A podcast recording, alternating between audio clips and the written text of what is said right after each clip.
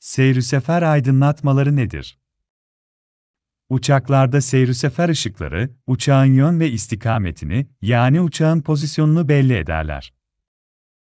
Genellikle iki önde, bir arkada olmak üzere üç adet lambadan oluşur. Öndeki lambalar birbirinden mümkün olan en uzak konumlara yerleştirilmesi için kanat uçlarına yerleştirilirler.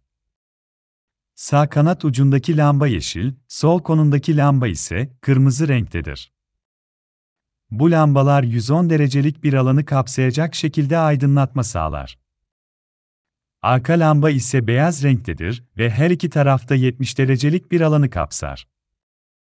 Bunlara ek olarak kuyruk ışıkları her uçakta bulunmayabilir. Kuyruk ışıkları bulunan uçaklarda gece uçuşlarında kullanılabilirler.